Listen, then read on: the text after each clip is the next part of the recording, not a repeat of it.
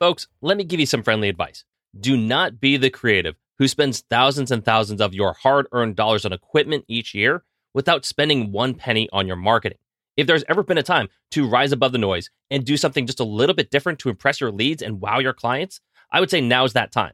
And my favorite way to do that is by leveraging print promotion using the photography that I am the most proud of. So, our amazing friends at Bay Photo Lab have almost every product that you can think of, from magazines to photo books to promo cards that you can leave behind. And listen, if you just want something to dazzle your office or living space at home with, well, they have options for that too. You can get prints and wall displays from basically every style, from canvas to metal to acrylic. And the best part is you can get 25% off your first time order just by going to bayphoto.com, signing up today. They ship everywhere in the world, folks, and all their products look incredible. So do yourself a favor, start leaving an impact, whether it's for your personal memories at home or for your professional marketing at work.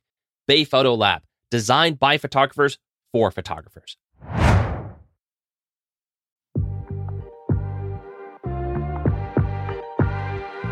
You are listening to Entrepreneurs, a podcast that inspires photographers and visual artists to live their best creative lives. My name is Michael Durr. I am your host and a full time photographer, here to give you some tools so you can build your life in creative self employment. Beyond that, I get to sit down with an amazing community of creative professionals to talk about process, business, and the lessons that have helped them grow. So let's get to it. Entrepreneur Season 2 kicking off next.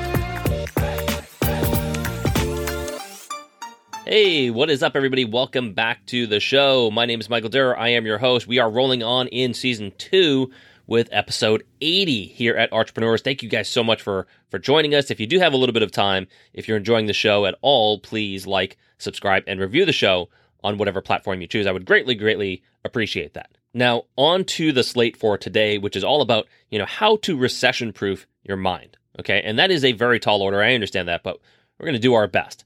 Now, at the time of this recording, I have read, watched, and listened to quite a bit of content projecting that we are heading into another big recession. It could be uh, six months from now, it could be a year from now, uh, but the CPI is jumping. The inflation rates are obviously skyrocketing. The stock market is very meh right now, and there are just enough bubbles popping to indicate a potential recession is on the horizon. Now, whether any recession comes at all, folks, is sort of not the point of this episode. After all, this content is evergreen. So, appealing to the person listening to this two years from now with no recession, I still want this to be relevant to you in your journey because recessions are historically inevitable. Okay, so my point for the episode is to get you thinking of what a recession could do to your mindset more than anything, to your psychology, how it might impact your mental health, and then hopefully get you to course correct well in advance of anything actually happening. You see, it's not uncommon for people to become highly depressed, highly anxious, highly bitter, highly resentful, highly scarce minded during an economic downturn. In fact, I'd say the only thing that you're guilty of really is just being human in those conditions. I know from experience, it's a absolutely miserable place to be. So I want to do my best to help prepare you just in case the economic pundits are correct and we do head into a recession in the next 12 to 16 months or whatever it might be to prime your brain for such a possibility. In fact, this is something that you should consider doing regardless of recession because, as I've mentioned before on this podcast, life as a full time freelancer is not that easy. It requires you to deal with your own mini recessions all the time. You might lose clients. You might embarrass yourself on a bid. You might get ghosted by a lot of leads that you felt you were a great fit for. Okay. And not every self employed business has positive monthly cash flow in general. On any given month, you might make $800 when your expenses exceed $2,000. And then the following month doesn't look that great either. But two months from then, you might have a full slate of weddings and payments coming in. So, how do you manage your lean months on the hopeful promise of a heavy month coming up? And then beyond that, how do you manage the emotions of all of it? Okay. This is a hugely important part of freelancing and maintaining consistency in this kind of awkward lifestyle. It's it's something that people don't really teach you about. And while there is no one way to do it specifically, it is our responsibility to come up with these solutions to try to find out ways to manage to navigate this lifestyle. And uh, hopefully, this podcast has helped you do that from time to time. Now, a true economic recession, I would say, is usually more severe than the valleys of entrepreneurship life. Uh, from the standpoint that not only does it impact your current position, but it's also going to impact your future opportunities and the opportunities of your current and existing customers. Okay, so instead of it just being a bad month for you on your own mini recession, in a full recession, it's a bad month for most, which is going to impact things a lot greater. So let's play the game where we look into that crystal ball and we see that, you know, a, a major recession is going to hit in the next 12 months. What does that mean for you? Well, it could mean any number of a combination of things. You could see clients tighten up on their budget. You could see customers drop. You could see sales numbers being slashed. Or if you're employed, you could lose your job entirely. Okay. None of these are easy factors to deal with. And I certainly don't want to gloss over the difficulties of managing them. But as someone who has been let go before, as someone who has lost 80% of his clients in just a couple months before, uh, and as someone who has had to deal with a lot of the embarrassment, the humiliation, the aggravation during such an economic recovery, I now strangely uh, feel a little bit more comfortable with these major downturns just because my own practice of working through these situations. So here's my humble advice to anyone navigating these waters. It's just simply that uh, the first one I would suggest is to stop catastrophizing. Okay, this is a technical term. I'm not a psychologist by any stretch of the imagination, but look it up. Um, there is a balance to me of projecting the worst case scenarios, which I think is healthy, while at the same time not always assuming the worst will happen. Okay, it sounds like an oxymoron. I get that, but the the former mentality, I think, is practical. It's objective. It's good defense. The latter mentality of always assuming that the worst is going to happen to you is far unhealthier because preparing for a worst case scenario helps you foresee a solution. Okay, it's a creative way of solving the problem before the problem occurs assuming the worst is always on the horizon sort of forces you to give up, doesn't it? You know, if the deck is always stacked against you, you'll never get out. So if you see the difference here, one is hopeful, the other is hopeless. And projecting a worst case scenario is typically a short term issue. It's a question to a specific situation, a fork in the road. You know, what happens if I take the blue pill? Catastrophizing differs by creating long term associations with negativity. You know, one thing begets another. So let's say I ask myself, what's the worst case scenario that can happen if I fail this test, if I don't study? Well, a short term projection is going to look something like this Failing this test will lower my GPA and probably impact my college applications. Okay. Catastrophizing, on the other hand, takes it to another level. You didn't just fail the test, you yourself are a failure. That's why you failed the test. So, not only will it impact your college applications, you probably won't get into college at all. Okay. And because of the lack of education, you start thinking, well, you'll never earn good money. So you'll always be poor, which means you'll never find a good life partner and you'll probably die young and homeless. Okay. That's what catastrophizing does. And maybe it's a very extreme example for you, but it's common for people to see setbacks in a catastrophized way, to see it as the worst thing that could ever happen, which, if practiced in a perpetual mental state, cannot be healthy for your growth. In fact, I would go as far as to say it will stop your growth 100 out of 100 times, dead in its tracks. Now, I'm going to tell you something that you already know, which is you're not going to be handed everything to you in your life on a silver platter. There are going to be speed bumps, there are going to be detours, and sometimes they're going to be full on collisions. And guess what? That can be okay. The greatest lessons I've learned for myself were from my setbacks. If I saw it differently, if I saw it as the worst thing that could have ever happened, I would not be nearly the person I am today, who I am very proud of. So don't catastrophize potential problems to an unhealthy level. When you plan for a worst case scenario, you're doing just that. You're just planning. Okay. First of all, recessions are cyclical. Okay. There are historically always going to be on the horizon. So stop saying that you're the most unlucky person ever. Stop saying that this is the worst thing to ever happen, that, that your generation is cursed forever. I'm not trying to diminish any of the severity of anyone's issues here. Some things are really, really bad, but these things do also happen. It's life. And the weight you give these bad things at the end of the day is within your control. So I like to say, don't be pessimistic. Don't be optimistic. Just be prepared. Okay, so that leads me into my second piece of advice, which is actually to formulate a plan if the plunge happens. What are you going to do for income? How will you curb your expenses? What are your plans for saving and investing if you lose your work? Now, I get it. This isn't specifically about mindset. So this is sort of a cheat, but I do think it helps prime a healthy mindset because the first thing you don't want to do in an emergency situation is panic. Okay. This could be on a boat. This could be in a fire. It doesn't really matter. You just don't want to panic.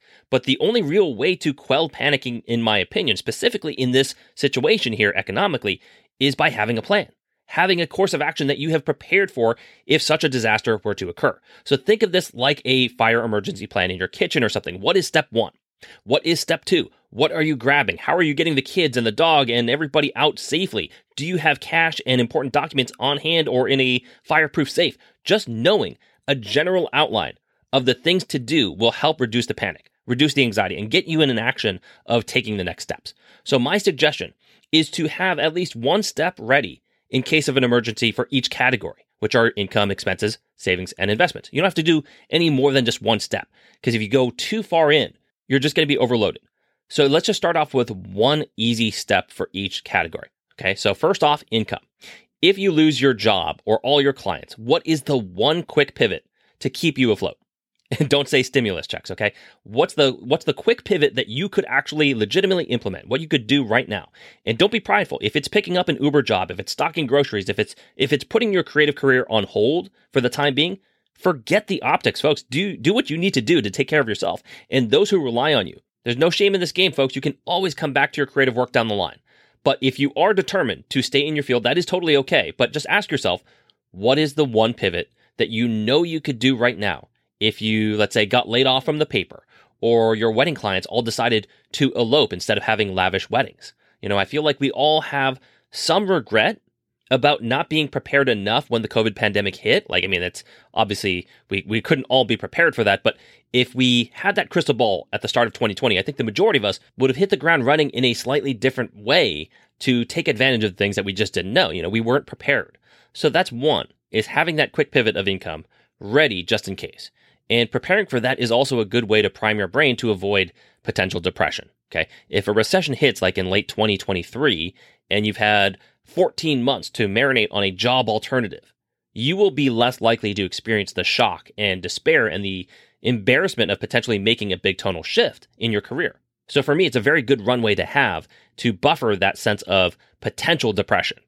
The next thing you should plan for are your expenses. And I harping on this all the time on the show, but it is so crucial for me to live within my means and my worst case scenario means. Okay.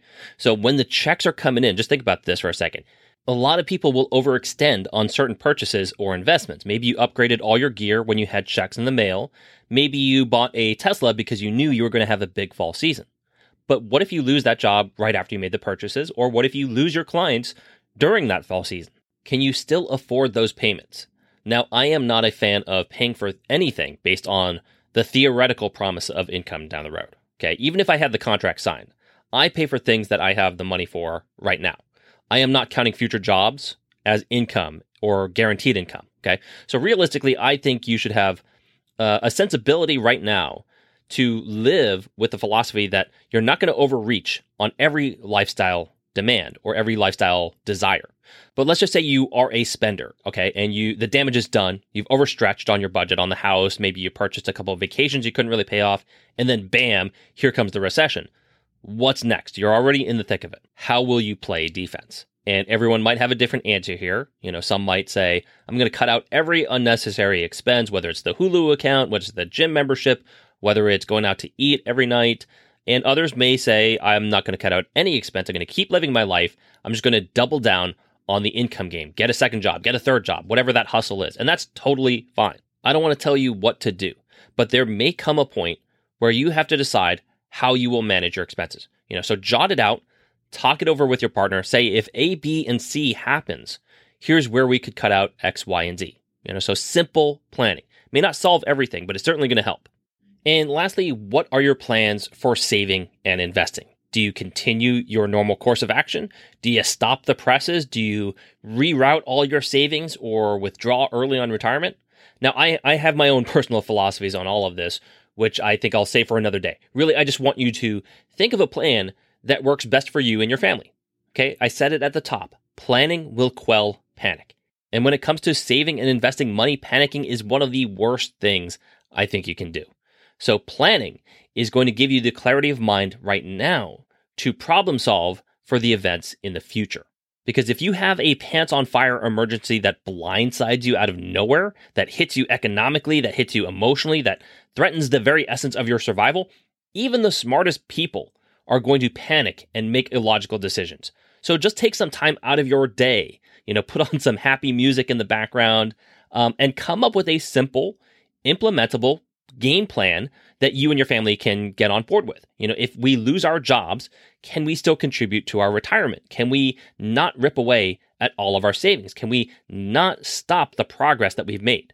If you have these discussions, you will be better off for it, not just economically, but also emotionally. You'll feel more confident in a very tricky situation. And I think that's where I'm going to leave you off with is remember, you don't have to be in this alone.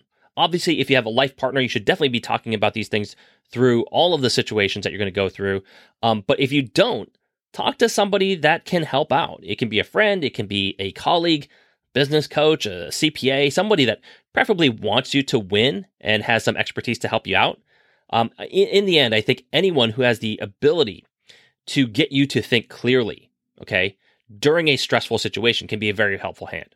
I think we all have people in our lives that are only going to further our anxiety, further our sense of humiliation or shame. And those people I would avoid in these situations. Okay. Like I said, we want to be prepared. We want to game plan, strategize, uh, avoid panic and catastrophizing. May not be enough to recession proof your business, but if you can recession proof your mind, you are so far ahead of the curve on getting out of these situations with a far healthier mentality and hopefully a far healthier bank account. Okay. So that is my time, folks. Kudos to all of you who have stuck it through. Uh, hopefully there's no recession coming, but if it does, just stay focused. And uh, be sure to like, subscribe, and review the show on your favorite platform. Thank you again, everybody. See you next time, and uh, have a great week. What's up, entrepreneurs? Thank you for tuning in and making it all the way to the end of the episode. If you enjoyed the content you just listened to, hit subscribe and tune in again next week. Also, follow us on Instagram and Facebook at Entrepreneurs Pod for updates, promos, and giveaway contests that we run throughout the year. And if you haven't already, be sure to check out our really cool website, entrepreneurspod.com. It's a great resource for you to download informational PDFs and booklets, access discount codes from our amazing affiliates, and read what our audience is up to on our community blog. For now, I just want to say thank you for tuning in, supporting the show, and being a part of this journey. This is Michael Durr signing off for now, Entrepreneurs Season 2. Let's go.